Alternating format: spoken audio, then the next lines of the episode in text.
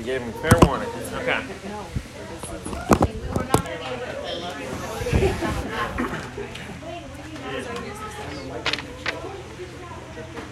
Okay, good morning, everyone.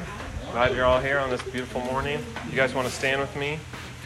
We'll um, do the call to worship, and whether you've had a good week or um, a bad week, ultimately our hope is not in earthly kingdoms or in earthly princes, but in the Lord who made heaven and earth. So we'll, re- we'll read about this in Psalm 146 in our call to worship. So if you'll do the um, italicized section, I'll read the bold section. Praise the Lord, praise the Lord, O my soul. I will praise the Lord as long as I live. I will sing praises to my God while I have my being. Put not your trust in princes, in a son of man in whom there is no salvation. When his breath departs, he returns to the earth, and on that very day his plans perish. Blessed is he whose hope is in the God of Jacob, whose hope is in the Lord his God, who made heaven and earth the sea and all that is in them, who keeps faith forever, who executes justice for the oppressed, who gives food to the hungry. The Lord will reign forever. Your God, O Zion, to all generations. Praise the Lord. If you want to turn with me to song number two, we'll sing In Christ Alone.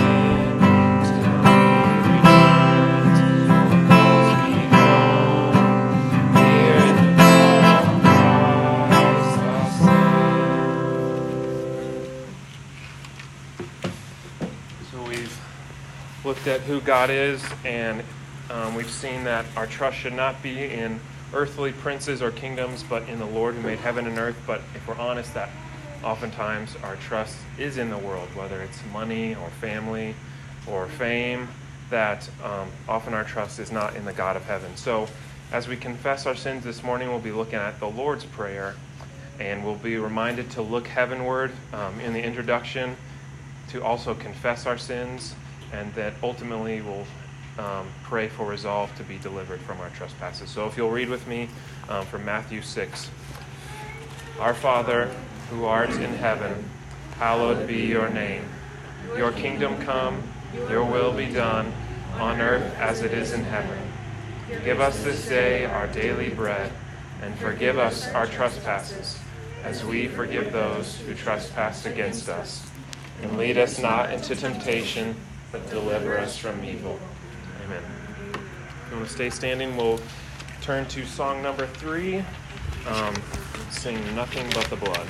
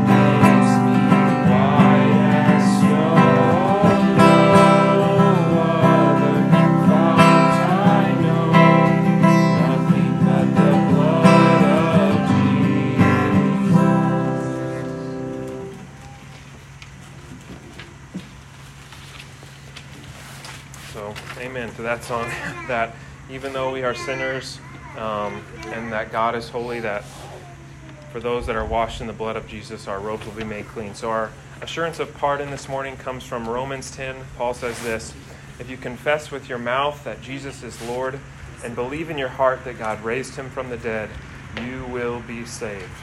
For with the heart one believes and is justified, and with the mouth one confesses and is saved. For the scripture says, Everyone who believes in him will not be put to shame. For there is no distinction between Jew and Greek. For the same Lord is Lord of all, bestowing his riches on all who call on him. For everyone who calls on the name of the Lord will be saved. So it is not that we first clean up ourselves, it is not that we have more good deeds than bad. It is by confessing that Christ is Lord and that by faith we are justified before God. And so all those that call on the Lord this morning can be assured that that they will be saved. So will you um, pray with me? Almighty God, maker of heaven and earth, we come before you this morning confessing that we often look to the things of this world for our comfort, for our joy and satisfaction.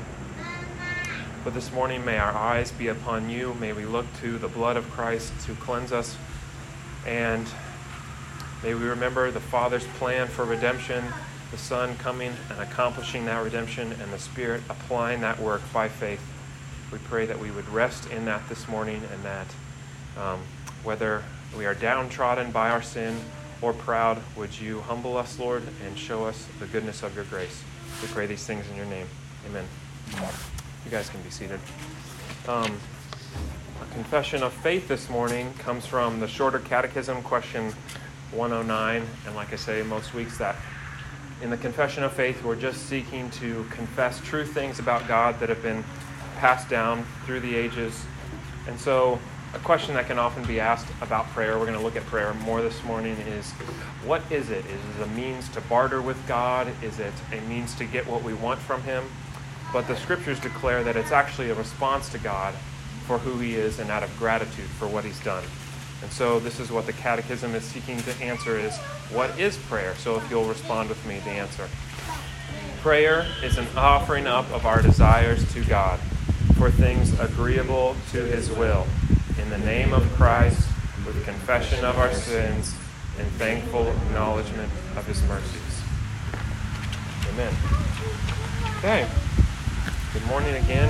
If you guys want to turn with me to Acts chapter 4. We've been going through the book of Acts and we've been trying to take a big big big picture view of what is Acts. We'll be in Acts 22 through 31 today.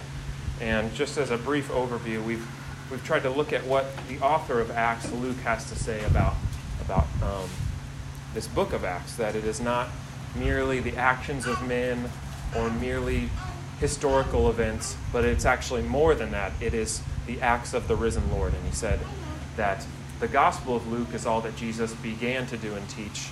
And the implication is that Acts is what Christ continues to do and teach from his ascended place in heaven. And so we saw this even as far as um, chapter 1, verse 8, where Christ says that you will be given power by the Holy Spirit, and you will be my witnesses in Jerusalem, Judea, Samaria, and to the ends of the earth. And so we see an outline not only for the book of Acts, but for the rest of human history that this gospel of the ascended Lord of forgiveness of sins is going to cover the face of the earth as the waters cover the sea. And so we saw this ascension of Christ, we saw this commissioning of his disciples, and then we also saw this act of Pentecost, this outpouring of the Spirit on this day of Pentecost. And we talked about some of the implications of that.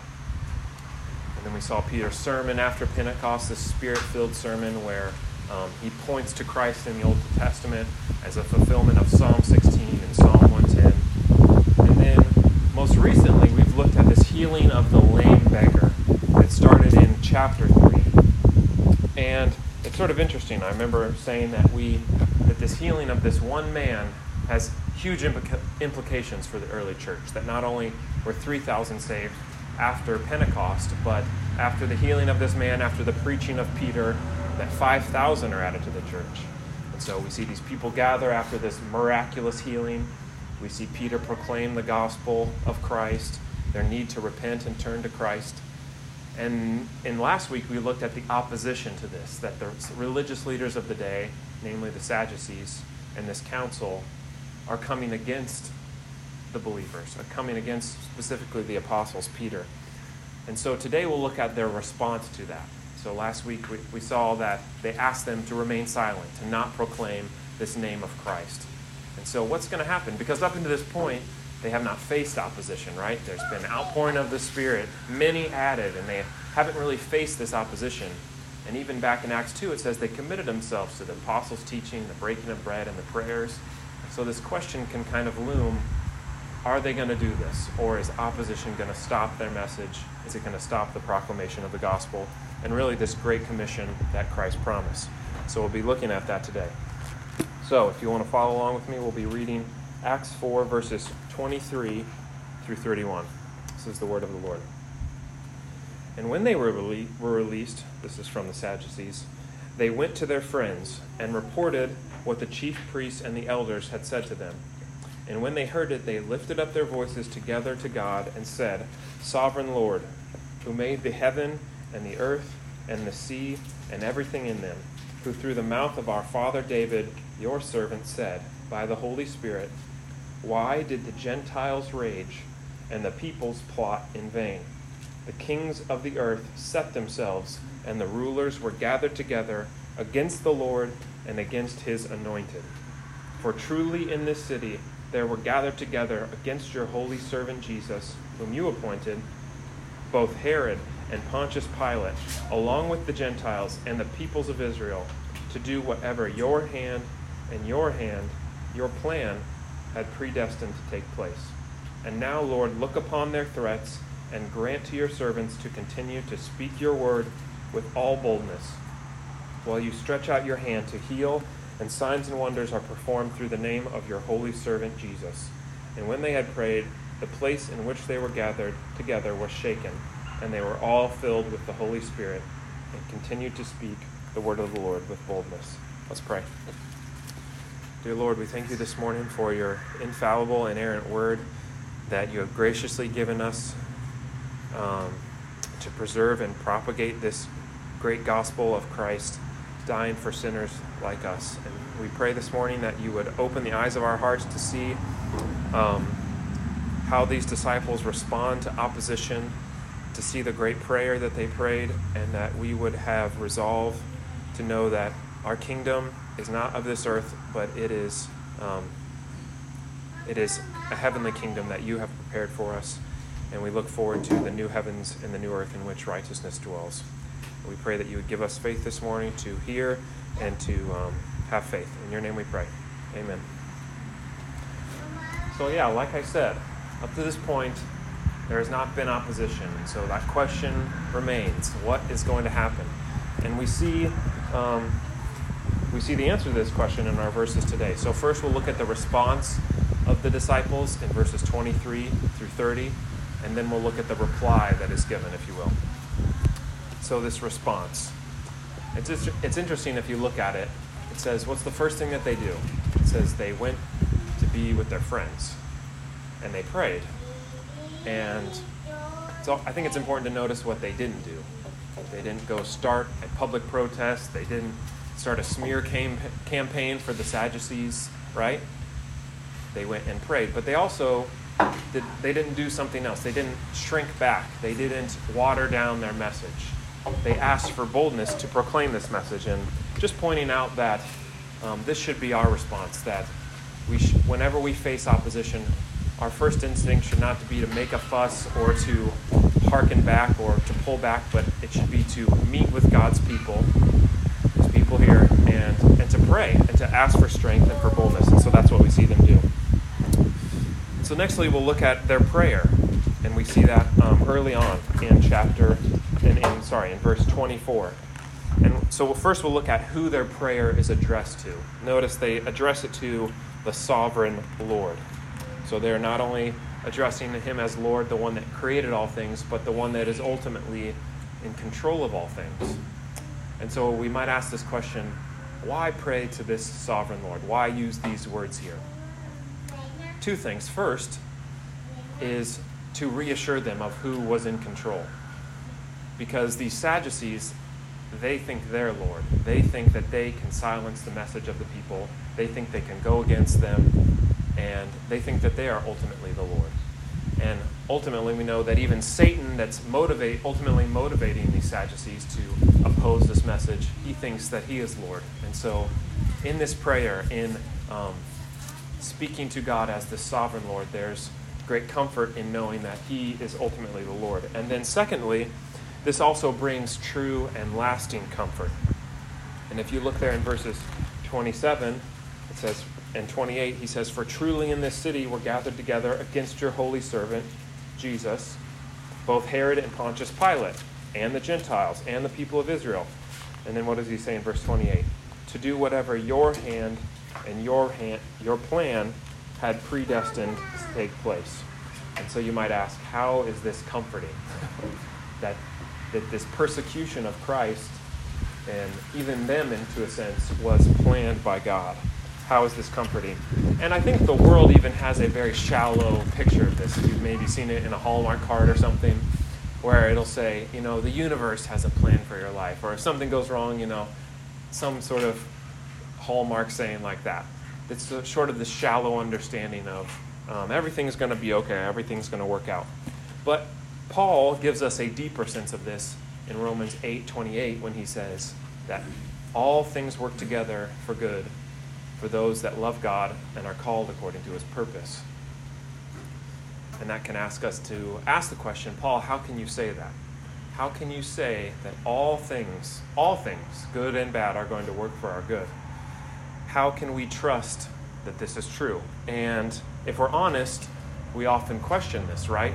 We often don't see how some things could be for our good.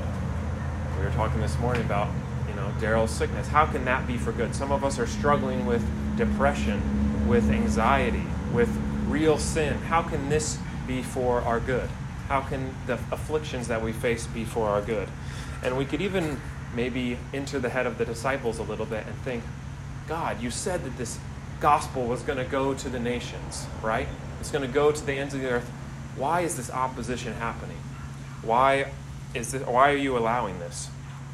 Um, but it's actually the grounds of their assurance and their comfort, knowing that God is working all these things for His good um, and His glory. And so it actually is the foundation of their comfort. And so this doesn't mean that this is easy, but we see here the disciples model, model this reliance on the sovereign God. So we've looked at who this prayer is addressed to, and now we'll look at what the prayer is and some aspects of it. So, firstly, we'll look at that this prayer is according to Scripture. You might have picked up on um, the little hint that our call to worship was taken from Psalm 146. You'll notice some similar language there between this God who made heaven and earth, and then also what the apostle, I mean, what the disciples pray here um, in verse 24. So we hear Psalm 146 in this prayer, but we also see Psalm 2 quoted. And so Psalm 2 is um, the second psalm. I wish we could talk more about Psalm 2 and Psalm 1. There's some amazing things about that being an introduction to the whole book of Psalms. But what is Psalm 2 about? It is about this anointed king, this anointed king that is facing persecution, facing trial. But as the psalm moves on, his eyes look upward and he sees that ultimately God has decreed that he will set his king on Zion, his holy hill, and that the Lord of heaven actually laughs at the plans of evil men, that, that they cannot be thwarted by him.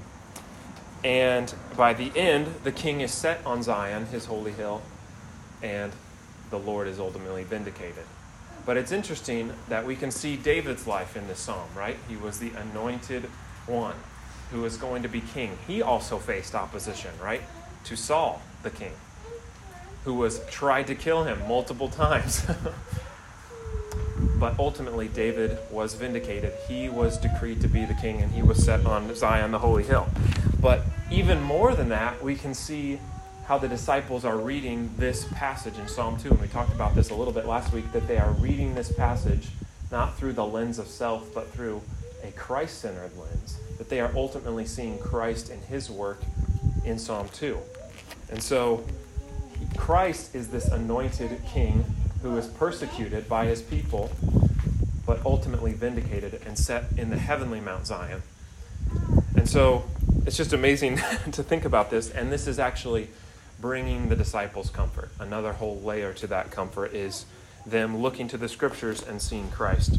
So not only is their prayer according to scripture, but it is a humble request. We see this in verses 29 and 30 that notice they're not demanding that God do something.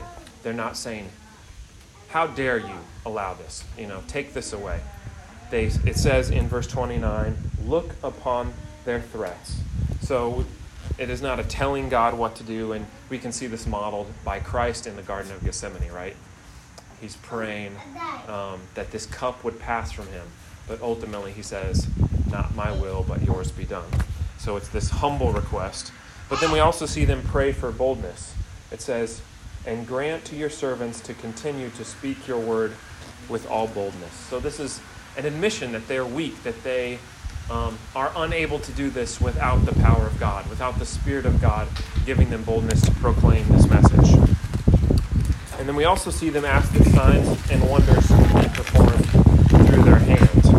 And so um, we've talked about this before, but ultimately these signs confirmed the work of the apostles, that it confirmed their message. And um, these were um, com- confirmation, they bore witness to what was done. And so if we think about them as signs, that's the nature of a sign. If you're driving to Bloomington, you see a sign that says Bloomington. The sign is not Bloomington, it's pointing to Bloomington. So that's the nature of signs. They don't point to themselves, they point to the things that they signify. And so they're asking that God would work through them, that they would vindicate their message, confirm their message, and that um, that ultimately that God um, would show that these are His messengers. And so finally, we see their the reply that God gives in verse 31. And it says, "When they had prayed, the place in which they were gathered together was shaken, and they were all filled with the Holy Spirit, speak the word of God with boldness." So, um, sort of an interesting passage, you know. Next time we pray, should we expect uh, expect the ground to shake, or you know, what's happening here? I think that is a legitimate question. But if we look back just two chapters before in the events of Pentecost, what happens? There was a mighty rustling wind, almost the shaking you can imagine. The people were filled with the Spirit and they spoke. And so there's some parallels here. And I think that we can say that even in the face of persecution, that God is going to be with his people to fill them and to empower them.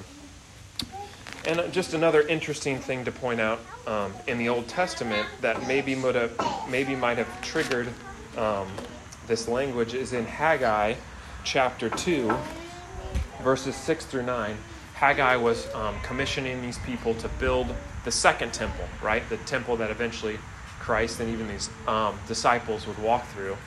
And he says something interesting. He says, For thus says the Lord of hosts, Yet once more, in a little while, I will shake, notice this language, the heavens and the earth and the sea and the dry land. Very similar to Psalm 146 and even the prayer that we read today. And I will shake all nations, so that the treasures of all nations shall come in, and I will fill this house with glory, says the Lord of hosts. The silver is mine, the gold is mine, declares the Lord of hosts. And the latter, ho- latter glory of this house shall be greater than the former, says the Lord of hosts. And in this place I will give peace, declares the Lord of hosts. And so we see that there's sort of this shadowy picture of the, the glory of the house of the Lord will be more glorious than the former. And we can see this in the church, that through Christ and his church, that the glory of the church is greater than the, the temple, right? That by Christ giving his people his spirit, that we are the dwelling place of God, in a sense, and that his church is this special pl- dwelling place of God among men on the earth, and that this is the nature of the Great Commission. It's a temple building, essentially. It is seeing this gospel go out throughout the nations, Christ pouring out his spirit at Pentecost so that this gospel might go out. So we see here that this message cannot be stopped and that God is building his church even in the face of opposition. So that's the verses. So let's let's step back and observe a couple things. Three things. First, that reverent spirit-filled prayer should be our response to opposition. And I think if we're honest that it's often not.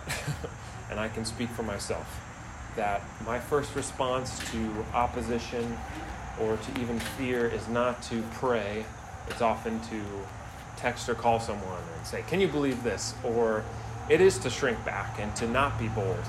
And so, um, just that to say that we see the disciples here model this that our first response to opposition should be to pray, and that um, not only privately but publicly, that we should come together as God's people and petition the Lord reverently um, that He would answer our prayers. And so you might say, okay, well, why is this important? And so the second thing is that because prayer is a means of grace. And this might not be language that we're familiar with, but what is a means of grace? Essentially, it is the way that God has ordained to bring grace to his people, um, to bring grace to his people, to the souls of his people, ultimately. That what has Christ done? He has ascended to the right hand of the Father. He has purchased these benefits, right? Grace upon grace. And how do those benefits get from the right hand of the Father to us? It is by the Spirit. It's by the Spirit. But how does this how does the Spirit work, right? That's the question. What are the means that the Spirit uses? You know, is someone just walking along the sidewalk, you know, minding their own business, and the Spirit zaps them and saves them? That's not what the scriptures say. It says that the Spirit uses means, namely the preaching of the gospel, the ministry of the word, the Lord's Supper, baptism, and prayer. That these are means that God uses to strengthen and encourage his people and ultimately to save them. And so when we hear this in Romans 10, what's it say in Romans 10? That faith comes by hearing, and hearing through the word of the Lord. That this is the means of of grace that whether you're an unbeliever or an un, or a believer that this the way that we receive grace and faith is through the ministry of the word and through prayer and that the spirit gives this power and faith rises up in us so prayer is a means that god uses to change us and hopefully that we've seen this in our lives right whether we've struggled tragedy or suffering that we go to god and we ask for help and um, and grace and it's strengthened us hopefully by His Spirit, um, prayer strengthens us. And so, whether it's in the face of sin or suffering or persecution, may we pray to the Lord because it is a means of grace that God has given us. So, may our response be prayer because it is a means of grace. And then, lastly, the kingdom of God cannot be shaken. And many of us know there's much turmoil in the world right now, there, now whether from within or from without. There's much uncertainty as to what the world looks like and what is happening. And this can cause us to question God if we're honest. What is happening? Why are you allowing this? The church is being persecuted. People are dying. All these things. Why allow this? But we can trust and know that the kingdom of God cannot be shaken. And why is that? Is because um, it is a heavenly kingdom, and that rulers and kings can set themselves against the Lord, but he sits in the heavens and he laughs at their plans because they are ultimately working towards his ends.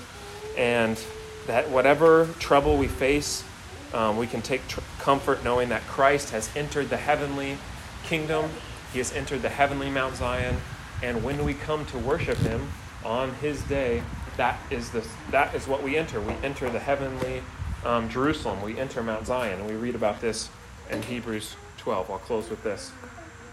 He says, For you have not come to what may be touched, a blazing fire and darkness and gloom and a tempest, but you have come to Mount Zion, to the heaven, the city of the living God, the heavenly Jerusalem, and to innumerable angels in festal gatherings, and to the assembly of the firstborn who are enrolled in heaven, and to God, the judge of all, and to the spirits of the righteous made perfect, and to Jesus, the mediator of a new covenant and to the sprinkled blood that speaks a better word than the blood of Abel.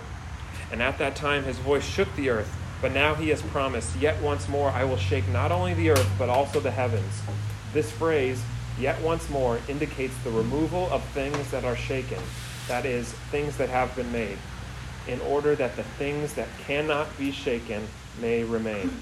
Therefore, let us be grateful for receiving a kingdom that cannot be shaken and let us offer to God acceptable worship with reverence and awe, for our God is a consuming fire.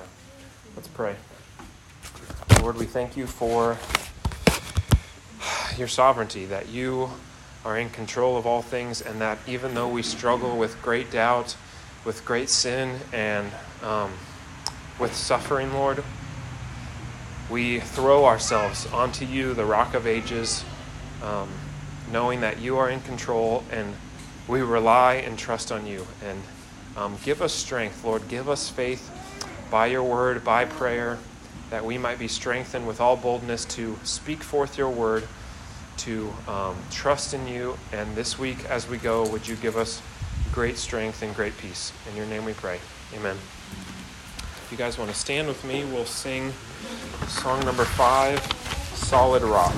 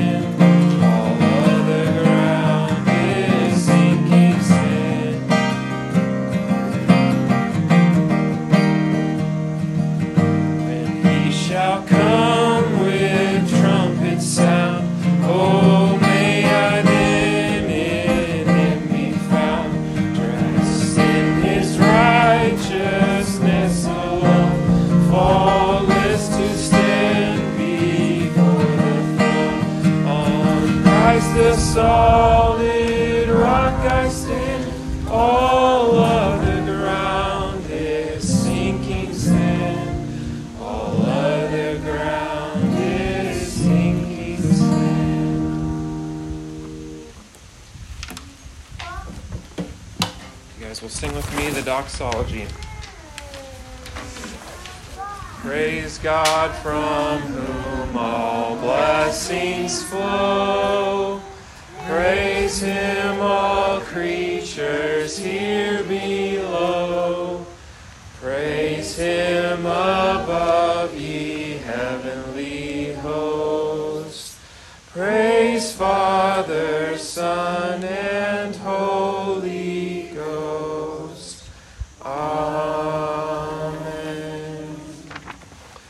benediction is the end of Psalm 2, where we um, read these words Now, therefore, O kings, be wise, be warned, O rulers of the earth.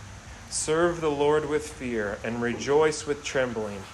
Kiss the Son, lest he be angry and you perish in the way, for his wrath is quickly kindled. Blessed are all who take refuge in him. Grace and peace as you go. We'll hang out for a little bit and then we'll do a little informational meeting in five to ten minutes. So.